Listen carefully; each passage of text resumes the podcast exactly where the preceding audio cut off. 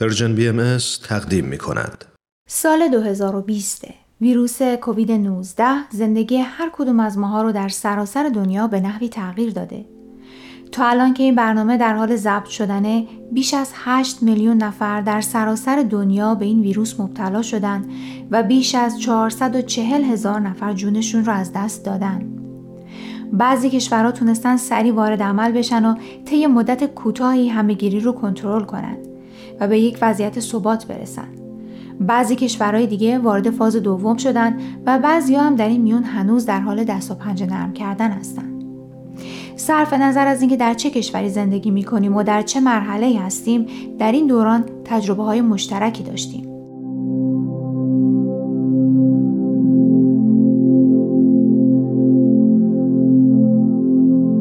در این مجموعه پای صحبت های چند کارشناس در زمینه های مختلف نشستم تا تغییرات دنیای امروز رو در سایه ویروس کرونا و تاثیرش بر فرد، جامعه و مؤسسات از زاویه دید اونا ببینم.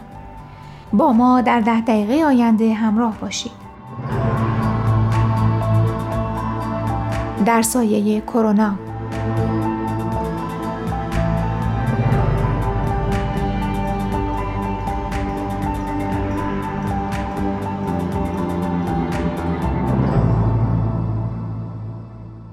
مهمان این هفته خانم دکتر هدا محمودی مدیر کرسی بهایی برای صلح جهانی در دانشگاه مریلند واشنگتنه که از سال 2012 این سمت رو به عهده داشته و با پژوهشگران، وکلا و محققان در های مختلف در زمینه صلح جهانی گفتمان و همکاری می‌کنه. خانم دکتر هدا محمودی همچنین یکی از نویسندگان کتاب جهان بدون جنگ، عبدالبها و گفتمان صلح جهانی هستند و یکی از ویراستاران دو کتاب که به تازگی درباره حقوق بشر منتشر شده. در قسمت قبل نظر خانم دکتر محمودی رو درباره تاثیر جهانگیری ویروس کرونا بر نظم جهانی شنیدیم. در این برنامه از ایشون پرسیدم که آیا فکر می‌کنن این جهانگیری باعث میشه که کشورها با هم از این پس همکاری بیشتری داشته باشن؟ You know, I, I wish I could say that after this pandemic that nations aren't going to continue competing. ای کاش می‌تونستم بگم که کشورها بعد از این اپیدمی با هم همکاری بیشتری خواهند کرد. واقعا ای کاش می‌تونستم این رو بگم و من آدم بدبینی نیستم ولی واقعیت این هست که ما در دنیای زندگی می‌کنیم که رقابت هست. حتی در همین دوران اپیدمی که تا همین الان میلیون ها نفر از بین رفتن می‌بینیم که رقابت هست. می‌بینیم که در بعضی کشورها بعضی گروه ها مورد توجه خاص قرار می‌گیرن. چطور می‌تونم بگم اما می‌بینیم بعضی گروه ها حتی موقع امضای قرارداد برای تولید محصولات مورد نیاز نیروهای پزشکی رقابت می‌کنن. در حالی که آدم های زیادی در سراسر دنیا از این اپیدمی دارن جونشون از دست میدن. Human beings all over the planet. I think depending on how فکر می‌کنم بسته به اینکه چقدر دنیا بعد از این اپیدمی دچار استیصال بشه بعضی کشورها ممکنه متوجه بشن که همکاری یا حرکت جمعی تنها راهی هست که جلوی پای بشر هست و اینکه اگر ملل مختلف عقلشون و منابعشون رو روی هم بذارن احتمال اینکه بتونن راه حلی پیدا کنن بیشتر از اون خواهد بود که بخوان با همدیگه رقابت کنن. و در نتیجه احتمال هر گونه کمک کردن به همدیگر رو برای فائق اومدن بر مشکلات که متاسفانه فکر می‌کنم بعد از این اپیدمی دنیا باهاش مواجه خواهد شد از بین ببرن.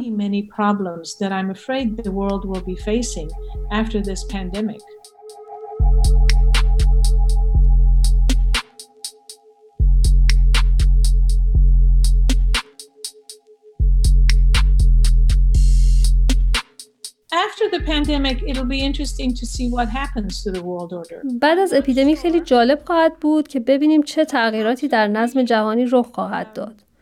مطمئن نیستم که چطور به این سوال جواب بدم برای اینکه خیلی زوده که بدونیم. ولی می‌دونیم که در کشورهایی که رهبرانش به سرعت تونستن به این اپیدمی جواب بدن خیلی موفق بودن. کشورهایی که خیلی هاشون زنان اداره اون رو به عهده دارند و باید بگم که خیلی شگفت انگیزه در این کشورها شهروندان به کسانی که اداره امور رو به دست دارن اعتماد دارن و این خیلی مهمه اعتماد به رهبران باعث میشه که شهروندان بیشتر مایل باشن که به اونچه که بهشون گفته میشه گوش بدن و انجام بدن. فکر می‌کنم که اعتماد به رهبران جامعه البته رهبران خوب منظورمه لازم هست. وقتی صاحبان قدرت در جامعه ای تبعیض بین اعضا و گروه های جامعه قائل نشند البته مورد اعتماد خواهند بود و این چیزی هست که خیلی کشورها در حال حاضر از نبودش رنج می‌برند. در جواب سوالتون که نظم جهانی چه تغییری خواهد کرد دوباره باید بگم که همش بستگی به رهبران ملت ها داره که انتخاب کنند با هم همکاری کنند یا اینکه تصمیم بگیرن که جدا بشن و هر کدومشون به تنهایی با این اپیدمی مبارزه کنند که متاسفانه باعث میشه همه ما ازش رنج ببریم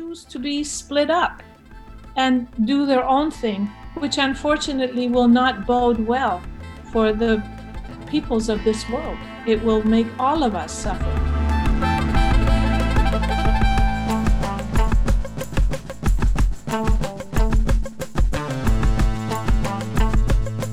در ادامه از خانم دکتر محمودی خواستم توضیحی درباره فعالیت های کرسی بهایی در دوران جهانگیری ویروس کرونا بدن. Well, the Baha'i chair um, early on when we realized that everything was going online. در مورد کرسی بهایی برای صلح جهانی قبل از اینکه اپیدمی شروع بشه حدود یک سال پیش برنامه ریزی کرده بودیم که کنفرانسی برای تغییرات اقلیمی داشته باشیم که قرار بود به صورت مجازی تشکیل بشه چرا که بیشتر فعالین تغییرات اقلیمی به خاطر حفظ محیط زیست به راه های دور سفر نمی کنند.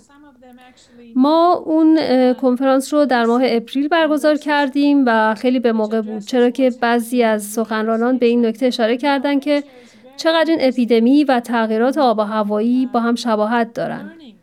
همین دیروز برنامه داشتیم درباره پلیس و تعصب نژادی. برای ما خیلی مهم هست که هرچه می‌تونیم در این مورد یاد بگیریم و فکر می‌کنم امسال شروع می‌کنیم سخنرانی ها و برنامه های مرتبط با بحران تعصب نژادی در آمریکا رو بیشتر کنیم. ما مقالات زیادی در این مورد منتشر می‌کنیم و به تازگی کتابی چاپ کردیم با عنوان جهان بدون جنگ که نظر آینه بهایی در مورد صلح رو بررسی می‌کنه و اینکه چه قدم هایی برای نزدیک شدن به صلح باید برداریم. در حال حاضر شاید از هر موقع دیگری سرمون شلوغتر هست. برنامه های دیگه ای خواهیم داشت درباره نقش زنان در ساختن صلح که خودش مبحث بزرگی خواهد بود و همینطور مدیریت با حکومت جهانی. همونطور که گفتم برنامه های زیادی داریم و نمی‌ذاریم اپیدمی سرعت ما رو کم کنه. So there are many things that we will be engaged in this year and we don't intend to let the pandemic slow us down.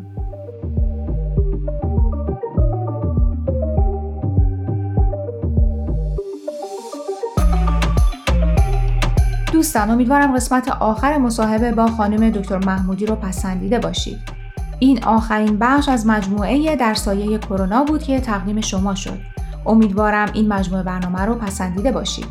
لطفا نظرات و پیشنهادات خودتون رو با ما از طریق واتساپ و یا تلگرام و با شماره 001 240 560 2414 در میون بگذارید.